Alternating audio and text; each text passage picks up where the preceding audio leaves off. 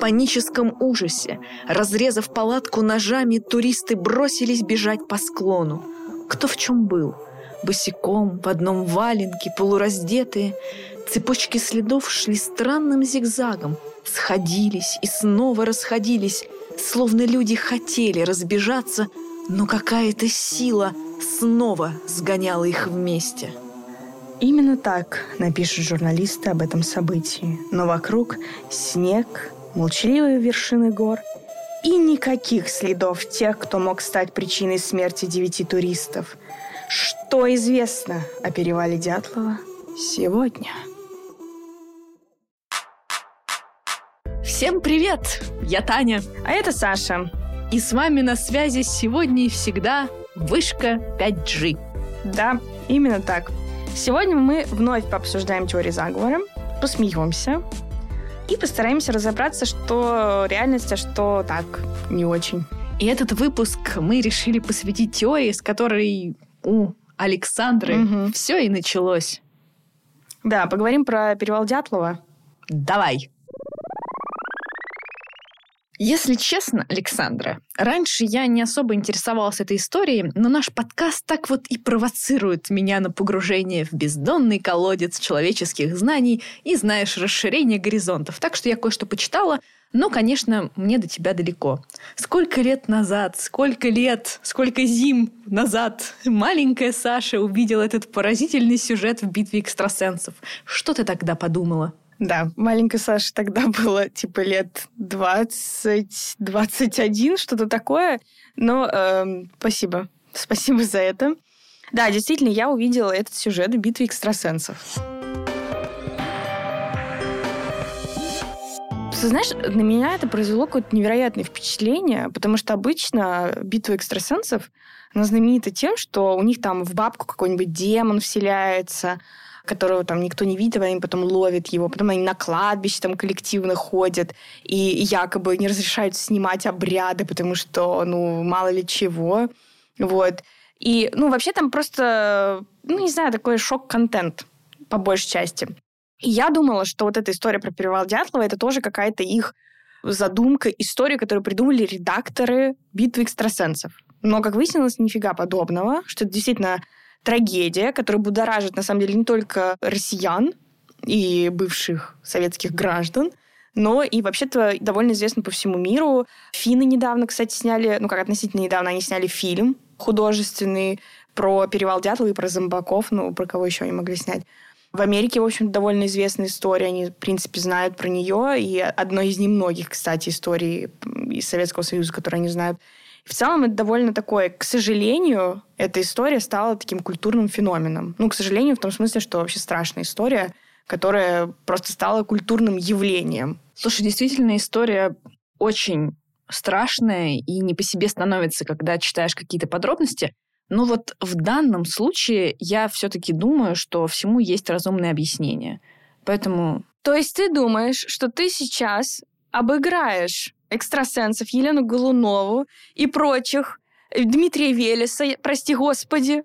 И ты, значит, все объяснишь. Они, значит, не смогли, а ты объяснишь. Ну, интересно. Знаешь, я даже не экстрасенсов боюсь, а того, что есть целая комьюнити дятловедов, которые эту трагедию изучили, знаешь ли, вдоль и поперек. И то, что мы сейчас скажем, это просто, ну, знаешь, пшик для них. Как бы они на нас вообще, знаешь, не наругались за то, да, что мы тут да. топчемся на их исследованиях. Мы не топчемся, мы просто освещаем.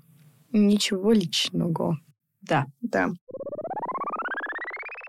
Ну, слушай, я думаю, что мало ли кто-то не знает про перевал Дятлова, поэтому я думаю, что надо немножко дать предысторию. Давай. Итак, что мы имеем? Группа из девяти туристов под руководством Игоря Дятлова, собственно, в честь которого и назвали перевал. Они совершали лыжный поход по Северному Уралу и погибли практически в полном составе, потому что изначально в группе было десять человек, но один из них, Юрий Юдин, заболел и вот именно в, этот, в эту часть похода не пошел.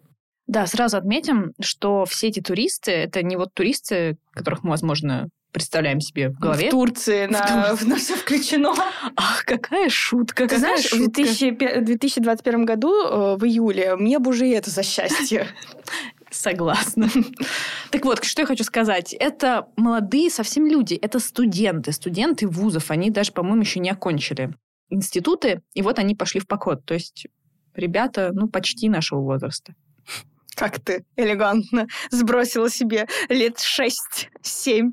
Нет, там были, на самом деле, вот этот Дятлов, он, по-моему, уже был, по-моему, на пятом курсе. И там были люди, которые чуть взрослые, старше. Да? Ну, относительно, ну, как старше, я не знаю, угу. до вот в районе двадцати пяти. Угу. То есть это не там старпёры какие-нибудь, и не совсем маленькие ты люди. Такая джистка, просто ну, кошмар. Послушай, старпёром можно быть и в двадцать. Ой, ладно, потом обсудим. Да. Как до Дятлова назывался этот перевал? Ну, как бы никак. Ну, то есть там есть гора. А, сейчас я попробую выговорить это название. Холачах... Холачахль. Но в целом она переводится, это название, либо как гора мертвецов, либо как мертвая вершина. Mm, такой, знаешь, антураж подходящий для похода с самого начала. Именно так. Ну да, и после этого просто начали вот этот вот отрезок называть перевалом Дятлова в честь руководителя этой группы. Давай, я думаю, пройдемся быстренько по героям драмы. Я не думаю, что их надо запоминать, имена и фамилии, но... Из уважения стоит их да, назвать. Да, да. Значит, Игорь Дятлов, руководитель похода, как я уже говорила, студент пятого курса. Затем Юрий Дорошенко, Людмила Дубинина, Семён Золотарёв, который был, кстати, инструктором Коровской турбазы. То есть это вообще суперопытный человек, который понимал, куда он идет, и понимал, что это очень сложный будет переход. Александр Колеватов, Зинаида Колмогорова, Юрий Кривонищенко, который работал прорабом на строительном тресте при секретном кабинете. Это важно, потом будет для одной из теорий. Он также был свидетелем и участником ликвидации последствий Кыштымской аварии, что тоже важно. Рустем Слободин, который был инженером закрытого предприятия, что тоже важно. Николай Тибо Бриньоль и Юрий Юдин, который м- выжил. Мне вот, знаешь, что интересно, почему трагедия именно с этими людьми стала такой легендарной? Потому что я читала про похожие случаи. Допустим, был вот случай с группой Кузнецова. Они тоже совершали лыжный поход и тоже довольно загадочно погибли. Их еще называют вторым перевалом Дятлова. Но так, расскажи, я не знаю. Не очень сейчас готова, наверное, подробно рассказывать о подробностях. Уж mm-hmm. извините меня за тавтологию, но в общих чертах там примерно та же картина. Они совершали лыжный поход, потом э, умерли при странных обстоятельствах. И когда нашли их тела, они тоже лежали в странных позах. И э, они лежали на палатке, и как раз руководитель группы Кузнецов вроде как держал край палатки, чтобы накрыть им себя и остальных, и других там тоже нашли членов этой группы в отдалении. Ну, то есть все очень похоже. Их называют вторым перевалом Дятлова, вот. Но такими культовыми они не стали. А вот именно дятловцы, ну прям действительно все снимают сериалы, дятловеды собирают доказательства. Это сейчас не, ну как бы не Да, это хотя, официальное название. Хотя, может, и неофициальное, просто я-то... У меня свои источники подготовки. Да, это, это они. Они спустили информацию сверху. Поэтому мне вот интересно, как ты думаешь, почему так вышло? Ты знаешь, я думаю, что, во-первых, ну, я так подозреваю, что вот этот Кузнецов, он был попозже чуть-чуть. Да, да, да, да. То есть, возможно, феномен типа первый, первая mm-hmm. такая трагедия. Второе, ну, очевидно, что советские э, следователи, они сами создали этого монстра конспирологического. Потому что, во-первых, про трагедию сначала вообще никто ничего не знал. Их нашли спустя несколько месяцев после того, как они пропали. Понятно, не бог весь какая инфраструктура, там шестидесятые годы, Советский Союз, Урал, просто middle of nowhere, что называется. Но, тем не менее, да, то есть их нашли через какое-то время. Потом очень долго не говорили, что с ними произошло. Потом, когда привезли тела, там какие-то из них были радиоактивны, то есть какие-то поползли слухи, что-то, что это какие-то... не знаю, там, эксперименты над ними ставили. Ну, потому что, представь, ты живешь, у твоего ребенка, ну, твой ребенок ушел в поход. Он до этого много раз куда-то ходил. Ну, то есть он вполне себе отдает отчет, что это сложный поход. Он туда уходит, потом пропадает. У тебя нет ни мобильного, ни интернета, вообще ничего. Плюс ты живешь в диктатуре, будем честны, да, в тоталитарном государстве, где тебе никто ничего не говорит, что происходит. Ребенка не могут найти. Через какое-то время, спустя несколько месяцев, он находится с какими-то травмами жуткими. Те его доставляют. Потом он, оказывается, что он радиоактивный. Что ты должен в этот момент подумать? Обычный простой человек. Естественно, поползли слухи по всему Союзу, что называется. И, естественно, никаких точных сведений в итоге до сих пор в целом не выдана до сих пор под грифом секретности. Вся вот эта вот история про дятловцев почему-то находится. Вот так. Я думаю, что они, в общем-то, сами своими руками создали вот эту вот всю конспирологию. Ну да, в целом, все, что ты сказал, логично. А исследователи-энтузиасты, которые пытались разобраться и не доверяли власти, начали чем заниматься? Ну, правильно, выдумывать альтернативные версии произошедшего. Да, потом одна бабка сказала другой. Это, как, знаешь, эффект сломанного телефона. Один сказал другое, другой слышал третье. Потом еще кто-то приврал, преувеличил. И в итоге что мы имеем? Да, мы имеем Перевал Дятлова. Так давай же про версии и теории поговорим. Давай начнем с экспозиции. В общем, что увидели первые люди на месте происшествия, когда, собственно, их обнаружили дятловцев? Палатка разрезана изнутри, что, в общем, довольно важно для хода расследования. По расположению следов было понятно, что палатку, тем не менее, покидали довольно организованно. Вот это уже интересно. Да. Проследовав, извините, опять же, с тавтологией, по следам, следователи нашли остатки импровизированного костра в лесу и тела двух из туристов. Они были раздеты почти полностью, буквально только трусы и носки. При этом рядом был достаточно такой могучий кедр, и он был с обломанными ветками, как будто кто-то из них хотел забраться на этот кедр. А остальные? Остальных искали еще два месяца. А почему? Это из-за снега или ну, что? Да. Ну, это угу. Сибирь. Ты можешь просто зимняя Сибирь, и это даже не где-то там в, в окрестностях населенного пункта. Короче, трое следующих туристов обнаружили э, через два месяца. Они были чуть лучше одеты, но как минимум тоже без ботинок. Лежали головой к палатке, как будто не могли найти ее, то есть искали и не могли найти. И вот эти все пятеро, да, которые нашли сначала у костра, mm-hmm. и вот этих вот трое, они явно умерли от переохлаждения. И это, кстати, объясняет тот факт, почему они были раздеты. Потому что это один из эффектов переохлаждения, когда человеку начинает казаться, что очень жарко, mm-hmm. то есть пере- происходит переключение. И это самая главная опасность, в принципе, вот этого переохлаждения, что люди раздеваются, думая, что им жарко, и умирают просто, ну, замерзают. Вот. И трое остальных, их нашли еще чуть-чуть дальше, они были найдены под слоем снега в три метра, и это спровоцировало огромное количество переломов и внутренних кровоизлияний.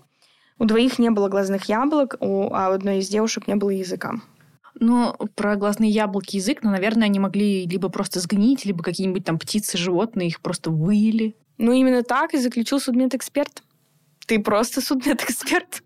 Ничего паранормального я пока не вижу. Какие версии рассматривались в начале? Слушай, ну, э, понятно, всякие там шаровая молния, местный народ Манси и так далее. Вот, про свою версию, которую я считаю правильной, я расскажу в конце. Да? А я про свою да. расскажу. У меня и тоже мы подеремся есть. В итоге. Как настоящие дятловеды. Ну, вот и посмотрим. Помахаемся. Правда. Да, но давай к версиям, которые популярны в интернетах. Давай начнем с самых скучных. Ну, есть вот естественные, да, то есть природа-матушка, что называется. Что тут мы имеем? Ну, либо, либо сильный ветер, э, это, кстати, версии местных жителей. Но вот этот вопрос о том, что откуда берутся слухи. Ну, вот кто-то придумал, что был сильный ветер, все подхватили и вот потом, что называется, чесали языками. Но это невозможно, потому что насколько сильным должен быть ветер, чтобы унести кого-то от палатки, чтобы, как, как Элли и Татошка. Просто улетели в Канзас, но не долетели немножко и приземлились через там пару метров. Ну, то есть какой-то бред.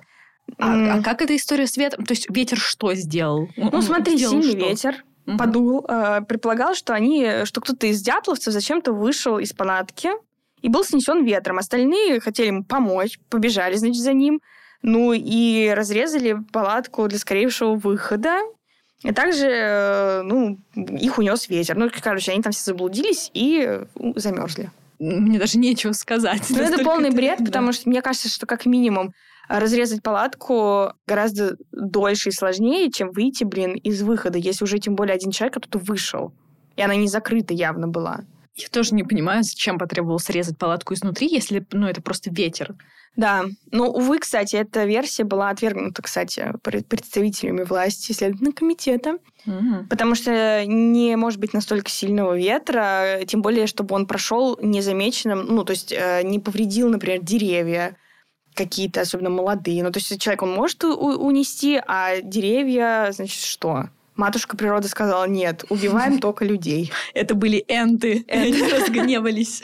Именно так, да. Так, отлично. С ветром мы разобрались. Что у нас там дальше на повестке? Ну, есть еще бредовая история про лавину. Да, снежную. Ну, короче, суть версии в том, что на палатку сошла лавина, придавила ее, и это стало причиной срочной эвакуации туристов из палатки без теплой одежды, снаряжения. Ну и после чего они погибли от холода, потому что это как бы официальная версия. То есть, ну, по сути, действительно, причина смерти – это переохлаждение. Все, тут с этим спорить бессмысленно. А тяжелые травмы людей, которые были обнаружены под слоем снега, собственно, и стали результатом того, что в попытке укрыться от этого ветра, лавины, они спрятались в ложбине, но провалились в промытую ручьем в толще снега полость, и просто их придавило рухнувшей, рухнувшей снежной массой толщиной не менее пяти метров. Ну, это все, конечно, хорошо и логично, но от лавины, как минимум, должны были остаться следы, а как максимум, помимо следов, еще местные жители должны были как-то, ну, заметить эту снежную всю напасть. Да, именно так. Ну, понимаешь, вот и, собственно говоря, проблема, потому что, как ни странно, именно версия с лавиной была официальной версией следователей советских.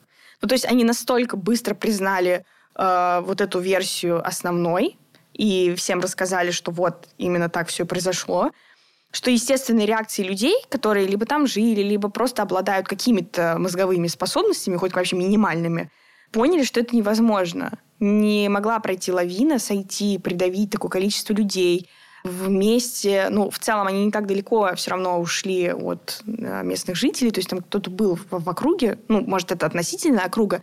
Но э, такой сила лавина не могла пройти незамеченной.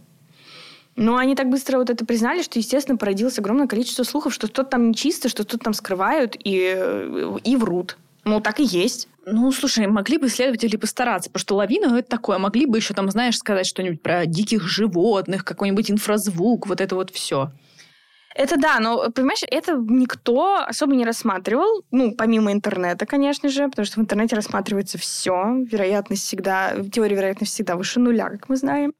Но, как минимум, с диким зверем, ну, это не имеет никакого смысла разрезать палатку изнутри. Ну, то есть, зачем разрезать ее изнутри, начать улепетывать куда-то не пойми куда, причем сначала выйти организованно, потом разбежаться всем, чтобы что? Облегчить жизнь медведю, чтобы он их порезал и сожрал? Ну, это очень странно. То есть, как бы, возможно, стоило бы переждать нападение в самой палатке, внутри не выбегать. Кстати, офф-топ. Возможно, они накурились.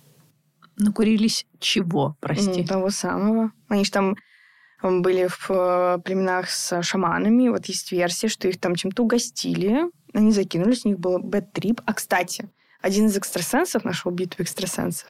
И да, я пересмотрела этот выпуск. Да, я подготовилась.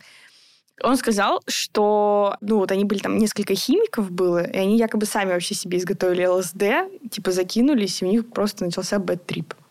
И без шаманов, короче, обошлись ребята советские. Вот ты сказала, ребята советские, поэтому я в это не верю. Это добропорядочные советские граждане. Ну, не курили они эту всю муть. Да, именно так сказал эксперт на битве экстрасенсов, потому что там экстрасенс, который выдвинул эту версию, он был американцем. Все понятно. Да, этот он сказал, ну, понимаете, они не были такими, они не были, они были советскими ребятами. Вот, и что ты противопоставишь этому аргументу? Ничего. Вот и все. Я разбита. Да, ну, кстати, на самом деле правильно, потому что в крови ничего не нашли. Вот так-то американец. Получи. Да, да, а он настаивал, mm-hmm. сволочь такая. Mm-hmm. Посмотрите на него. Mm-hmm. Ну вот смотри, с природой разобрались, да. Единственное, что она сделала не так, по сути, это сибирские морозы. Похоже на то. Mm-hmm. Ну и куда наш подкаст без криминала? Тут немножечко сейчас это более интересные версии начнутся. И криминальные версии, они тоже имеются. То есть ты хочешь сказать, что на них кто-то напал в лесах Сибири? Ну, не совсем. Ну, есть крайне сомнительные предположения о нападении беглых зэков, например.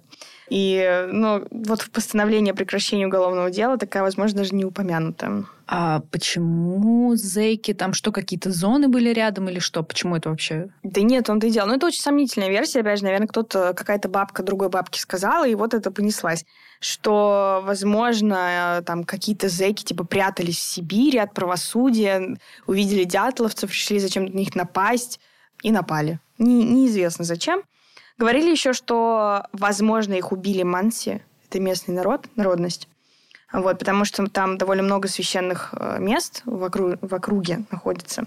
И, возможно, это было какое-то возмездие за то, что дятловцы, не знаю, что осквернили какую-то святыню их, что тоже, в общем, довольно сомнительно, потому что, ну, странно как-то убивать э, так страшно людей, если, если учесть, что они какое-то время с этими шаманами провели вместе, не, не проще было их прям там убить и спрятать тела. Непонятно. А еще существует версия, что причиной трагедии могла быть бытовая пьяная ссора или драка из-за девушек. Слушай, я вот меня не отпускает эта версия с Манси, Манси, угу. Потому что в интернетах писали, что несколько лет назад, в две тысячи шестнадцатом году, было, ну, расследовалось там какое-то обычное уголовное дело, и там фигурировало некое ружье. И вот так-так, некое ружье. И в рамках расследования был приглашен для дачи показаний один из предыдущих владельцев этого ружья. И внезапно выяснилось, что это ружье он когда-то там выменил у одного охотника из этого племени, Манси-Манси, палатку которого он встретил в тайге совершенно случайно, потому что он там работал, совершал какой-то рейс на вездеходе за рыбой. И вот, по словам этого человека, это был какой-то там дед... Или не дед, короче, мужчина, мужчина семидесяти двух лет, простите, твой иджизм меня заражает. Так вот, по словам этого мужчины, во время того, как они там сидели, распивая всякие напитки... Какие, этот... какие напитки? Ну, всякие. Уж неужто горячительные? Возможно. Короче, они обсуждали с этим охотником жизнь и всякое, и вот этот охотник сказал этому семидесятидвухлетнему мужчине, что недавно они убили группу туристов, которая разграбила их святилище. Шаманы разрезали палатку и напустили внутрь дурману. И это сейчас-то все знают про перевал Дятлова, а тогда, в восьмидесятых годах, вот этот вот семидесятидвухлетний мужчина даже не придал особого значения словам этого охотника, да и, да и потом как-то не интересовался туризмом. Но в две тысячи двенадцатом году... Боже. Слушай, а ты помнишь, что в две тысячи двенадцатом году должен был быть конец света? Вот. И этот мужчина увидел по телевизору что-то там про перевал Дятлова, и его осенило. И тоже, может быть, он тоже смотрел «Битву экстрасенсов» в том году? Слушай, ну, ну типа, я не удивлюсь. Ну, данная версия как бы объясняет некоторые странности, например, там, неадекватное поведение людей, которые там выбегали, дурманы напустили, или вот язык девушки, который куда-то делся. Потому что вот эти племя, оно не подпускало грязных женщин к своим святилищам вообще никак. Вот. Поэтому есть что-то в этой теории. Слушай, ну, опять же, но я хочу тебе сказать, что они не выбегали из палатки, они организованно из нее выходили. Это спутывает нам все с тобой карты. Ну, не только нам, но всем дятловедам.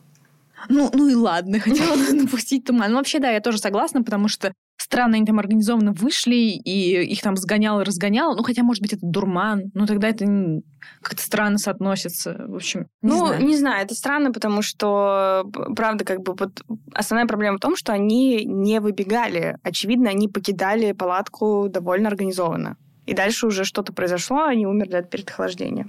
Хорошо. Да. Но есть еще, кстати, последняя, наверное, криминальная теория. Мой любимый бредовый вброс – это нападение браконьеров сотрудников эм вэ дэ. Что? Да. Якобы было какое-то количество сотрудников эм вэ дэ, которые занимались браконьерством. Тем не менее, это объективно не могло быть правдой, потому что тамошние окрестности вообще в целом довольно труднодоступны и в целом непригодны для зимней охоты вообще ни для кого, ни для легальной, ни для браконьерства. Вот, ну еще, конечно, есть теория про то, что дятловцы были агентами ка гэ бэ, конечно же, под прикрытием, что они должны были при встрече там передать э, замаскированным под другую тургруппу иностранным агентам важную дезинформацию, касающуюся чего, конечно же, советских ядерных технологий. Но, к сожалению, их раскрыли. И, ну, либо там сами дятловцы как-то себя демаскировали, и поэтому пришлось их всех убить. Mm. Могло бы быть правдой, наверное, но у меня есть подозрение все-таки, что если бы там как-то ка гэ бэ было задействовано, то вряд ли бы кто-то узнал о дятловцах. Я с тобой абсолютно согласна. Я думаю, что просто бы они бы исчезли, как огромное количество других людей. Угу. Вот. Поэтому да. Есть еще версии про удар некого испытаемого оружия, какого-то боеприпаса или какой-то ракеты нового типа. И, возможно, причиной гибели группы могла быть осветительная авиабомба, которую сбросили американские разведывательные самолеты. Опять же, без американцев не обошлось, как ты можешь понять. И, кстати, один из рассекреченных документов подтверждает, что в первой половине пятьдесят девятого года такой полет был осуществлен в тех краях. И действительно, ну, такая версия может быть. Но, опять же, почему они тогда не разбежались в шоке, в ужасе? Зачем вообще, в принципе, выходить тогда из палатки, разрезать ее изнутри? Тем более не то, что там, знаешь, нос высунуть свой, поглядеть, что там творится. Странно. Это странно, но и к тому же, мне кажется, эта версия базируется на аргументе «один раз летали, значит, еще пять раз могли пролететь, и всех». А ты куда? Что, стала американцам доверять? Внезапно. Не знаю, не знаю. Давай не будем сеять рознь между нашими нациями. Окей? Я согласна. Просто пусть они уже отпустят Бритни, и я им все прощу. Согласна. Ну, давай перейдем к тому, ради чего мы тут, собственно, собрались. Это, конечно же, мистические версии. Так, так, так, так, так, так, так. Без э, инопланетян твоих любимых, конечно, не обошлось. Не переживай. Эх, голубчики мои, негодники, что же они там натворили? Вообще, в целом, никакого удивления или каких-то прям уж удивительных версий. Ну, все, как всегда, похищение, истребление, проклятие, вообще все что угодно. Ну, и ворожба, но это уже вряд ли инопланетяне, конечно.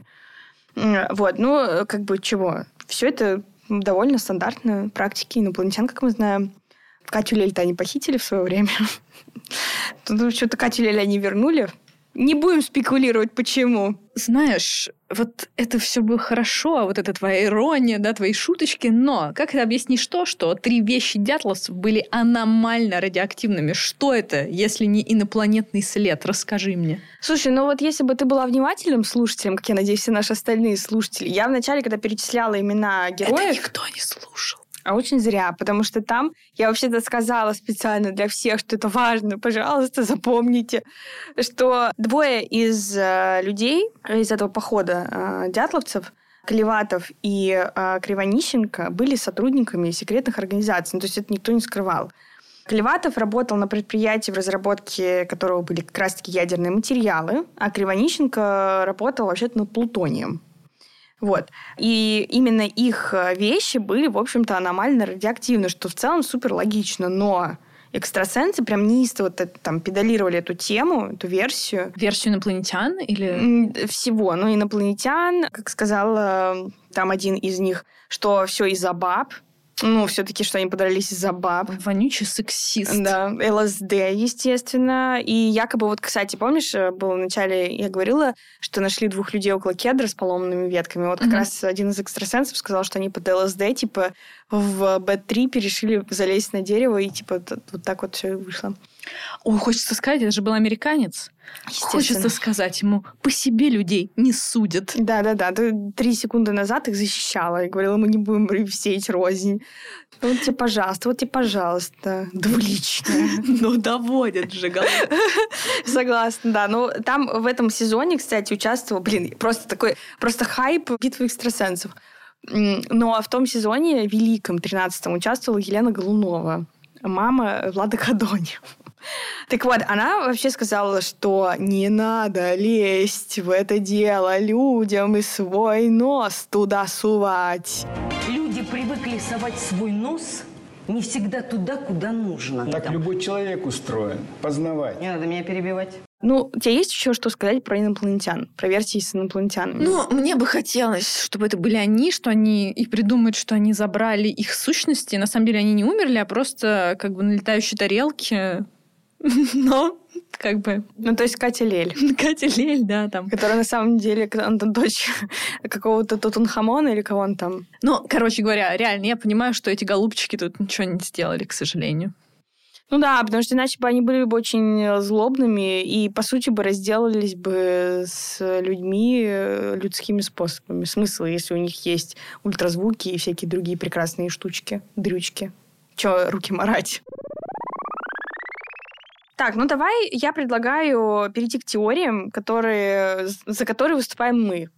Я расскажу про свою, ты расскажешь про свою, и мы, как обещали, подеремся. Ура! Наконец-то! Ради этого и собрались. Я просто хотела сказать, что да, я нашла это видео, и оно подстегнуло в очередной раз мой интерес к, к Перевалу Дятлова. Кажется, это австралийский блогер, но, возможно, он американец, я не помню. Ну, неважно. В общем, смотри, кажется, что вообще, в принципе, самое важное – это зачем покидать палатку, тем более разрезать ее изнутри. Какая-то произошла угроза жизни, правильно? Правильно. В общем, гляди, за руками следи. На одном из фото, а надо сказать, что они были такие инста-бэйбис, они фотографировали каждый свой шаг, эти дятловцы. Молодцы. Да, значит, у них на одном фото запечатлена палатка, их за несколько дней до трагедии, и там, очевидно, есть самодельный дымоход. Ну, как все в Советском Союзе делалось своими руками, потому что в Советском Союзе не было ничего, ха-ха-ха. Ну, действительно, походных печек просто не было. Поэтому, вероятно, собственноручно Дятлов, предваритель группы, сделал вот такую вот переносную печку с дымоотходом, который как бы был, ну, выходил из палатки, чтобы отводить дым. Логично. Угу. И, вероятно, в ночь смерти они пользовались этой самой печкой, потому что в желудках э, у дятловцев была обнаружена жареная колбаса и как- какие-то остатки пищи. Ну, то есть явно они незадолго до трагедии поели. И, вероятно, в тот момент, когда они пользовались этой вот своей печкой, дымоход, он просто отсоединился, потому что, вероятно, удержался на соплях, ну или как-то, ну, как-то он сам присоединил. Это все, естественно, может быть, не очень плотно сидел этот вот дымоход. Короче, он отсоединился, и, вероятно, едкий дым начал стремительно наполнять палатку. Как мы все знаем из физики, на это требуется вообще какое-то минимальное количество времени, чтобы заполнить герметичное, по сути, пространство ядовитым, едким вот этим вот дымом. И поэтому, что им пришлось делать, это быстро разрезать палатку, чтобы выбраться из нее. И, кстати, это все косвенно подтверждается тем, что несколько человек были обнаружены с ожогами. На одном из друг, другой фотографии видно, что куртка одного из дятловцев как будто обуглена. То есть, возможно, такие инциденты уже происходили, у них уже были какие-то проблемы с этой печкой, может быть, какие-то искры попадали или еще что-то. Ну, то есть, вероятно, какая-то проблема была с этой печкой. И, вероятно, они просто выбрались из этой палатки, потом действительно, может быть, э, не знаю, заблудились, не поняли, как идти обратно. Может быть, сама палатка, она уже была непригодна для того, чтобы оставаться внутри, поэтому они развели костер. Может быть, залезли на этот кедр, чтобы обозреть, либо найти палатку, куда идти, либо, может быть, найти своих друзей, которые ушли в другую сторону. Но ничего не получилось, потому что я не думаю, что, в принципе, возможно выжить в трусах и в носках в сибирской морозе, даже пусть у тебя есть э, костер. Ну, костер-то они как-то развели. Слушай, это очень интересная теория, она, правда, выглядит правдоподобно. Что меня смущает, что они то сбегались, то разбегались, то что-то еще, и при этом организованно как-то им удалось выйти из палатки, зачем они ее разрезали. Ты знаешь, вот поэтому все конспирологические теории, они все, вот знаешь, на поверхности супер гладенькие такие, но вот какого-то, не знаю, элемента пазла всегда, блин, не хватает. Не знаю. Может быть, они просто очень сильно испугались, может быть, они бегали, чтобы, типа, разогреться, потому что, ну, типа, как физическое упражнение, чтобы не было холодно. Ну, бог их знает, не знаю. А может быть, нам просто не надо нос свой сувать? И это верно.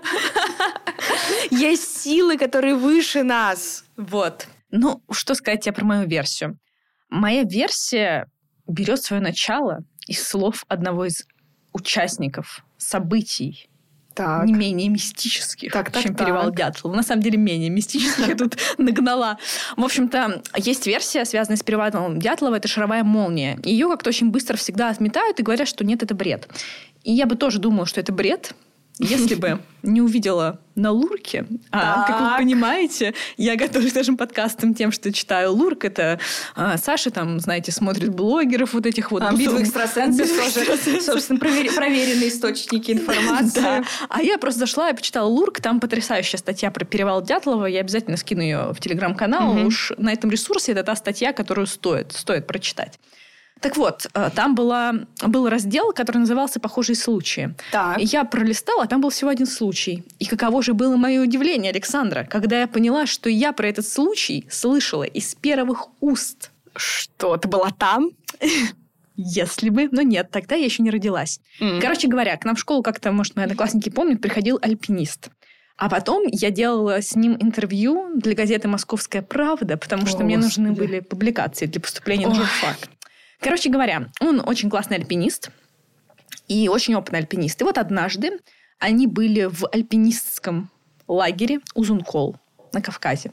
И mm-hmm. там же с ними был, кстати, Юрий Визбор. И, и там он в тот период написал песню «Непогода в горах». Всем слушателям, которые любят Визбора, так же, как я, посвящается «Непогода давно в горах». Ли, давно ли ты его любишь? Непогода в горах, непогода, в эту смену с погодой прокол, будто плачет по ком-то природа в нашем лагере. Вообще, ладно, потом это обсудим. Короче говоря, и группа альпинистов во главе с моим героем, не буду называть его имя в этом подкасте. Он слишком... Все пойдут искать архивы, поднимать архивы. Да все в Лурк пойдут, там все указано. Короче говоря, он очень классный, правда. Он, он супер, прям восхищаюсь им, все такое. В общем, они с группой решили пойти покорять одну вершину, которая называлась Трапеция, потому что у нее там какая-то форма была. И вот они туда пошли, пошли, пошли. Не смогли за один день завершить подъем, потому что погодные условия изменились. Mm-hmm. Ну, разбили там лагерь где-то на середине. Передали в лагерь радиограмму, что все с ними в порядке, остаются ночевать, завтра закончат. Окей. И вот они лежат в палатке, спят, и тут просыпаются. Вот мой очевидец. Так. И видят в палатке какой-то круглый объект размером, ну, с теннисный мячик, может, угу. чуть меньше. И Ужас. вдруг этот сверк... ну, такой шарик начинает просто набрасываться на них, на всех, и жалить. То есть он прям жалит и типа терзает, как он выражался, угу. и невозможно от него скрыться. Они пытались как-то выбраться из палатки, что-то сделать, но просто это было невозможно. Дикая боль неистовая. И потом этот участник событий сравнивал этот шарик с каким-то ужасным огненным зверем, который их жалил. При этом э, эта штука не нападала ни на какие-то электронику, ни на радиостанцию. Он специально отмечал, что вот она лежала рядом, но ее интересовали только люди, mm-hmm. одного человека в итоге убило. У них там были ожоги и, и раны, главное, кровавые прям раны были на теле этих людей. Их mm-hmm. спасли просто чудом. Они пытались передать радиограмму в лагерь, ну, ничего не работало. Потом связь появилась, и их, ну, их уже там пошли искать, их нашли и вытащили. Но случай как бы очень похож, потому что шаровая молния до конца не изучена, и мало ли что там могло происходить. И вот если бы не тот очевидец, я бы тоже, наверное, отмела эту версию, но его рассказ об этом mm-hmm. огненном звере круглом, который их терзал, и причем очень как-то иррационально себя вел, просто целился в людей и сжигал их кожу там до мяса, до крови. Oh. Это такое себе. Ну, вообще, ты знаешь, вот конкретно шаровую молнию я в детстве очень боялась, потому что мне подарили энциклопедию, что-то там никаких-то непонятных явлений, что-то такое. Там была шаровая молния. Просто, к сожалению, это все почему-то, опять же, шаровая молния, ну, физическое явление, почему-то постоянно попадает в категорию, блин, к инопланетянам. Я не понимаю, как это работает. То есть почему? Почему мы пришельца Алешеньку ставим на одну полку с шаровой молнией, с физическим явлением? А чем он хуже? Чем он хуже? Да вот, да. Ну, да. не знаю, я с тобой согласна. Возможно, это тоже... Может быть, мы даже не будем драться, потому что в целом я согласна, что такое Мне возможно. Мне тоже твоя версия понравилась, признаюсь Ой. честно. Ой. Взаимопонимание. Ой-ой-ой. Слушай, ну вообще, ты знаешь, все эти, конечно, версии про молнию и про печку, грустные они какие-то, ты знаешь. А где вражба? Где пришельцы? Да, где, где, да, где все? Где духи Манси погибшие, которые свели с ума эту группу и заставили их выйти, и сойти с ума, и бежать по склону? Эх, ну знаешь, это все я предлагаю оставить для нашего телеграм-канала. Какое счастье, что он есть. И в этом уютном мирке мы можем оторваться и все как обсудить. Да, очень мне понравилось, что ты называешь уютным мирок, мирок смерти, загадочных нет, явлений. Нет, нет, нет, поправлюсь. Уютный мирок – это наш телеграм-канал, да, где мы можем все это обсудить. Это мир, который мы построили сами. При помощи Павла Дурова, конечно же. Пожалуйста, подписывайтесь и делитесь своими соображениями, что же там произошло. А также подписывайтесь на наш подкаст и пишите отзывы, ставьте оценочки. И не забывайте про наш Инстаграм. Да, плохие нам оценочки, пожалуйста, не ставьте. Если вы вдруг удумали поставить нам одну звезду, остановитесь. Потому что все мы, как говорится, под Богом ходим. И не нужно ссылать свой нос. Да, туда, куда... Если вы не понимаете, о чем мы говорим, то будьте добры, свой нос сюда не суйте. Всем спасибо. Всем пока. До встречи через две недели.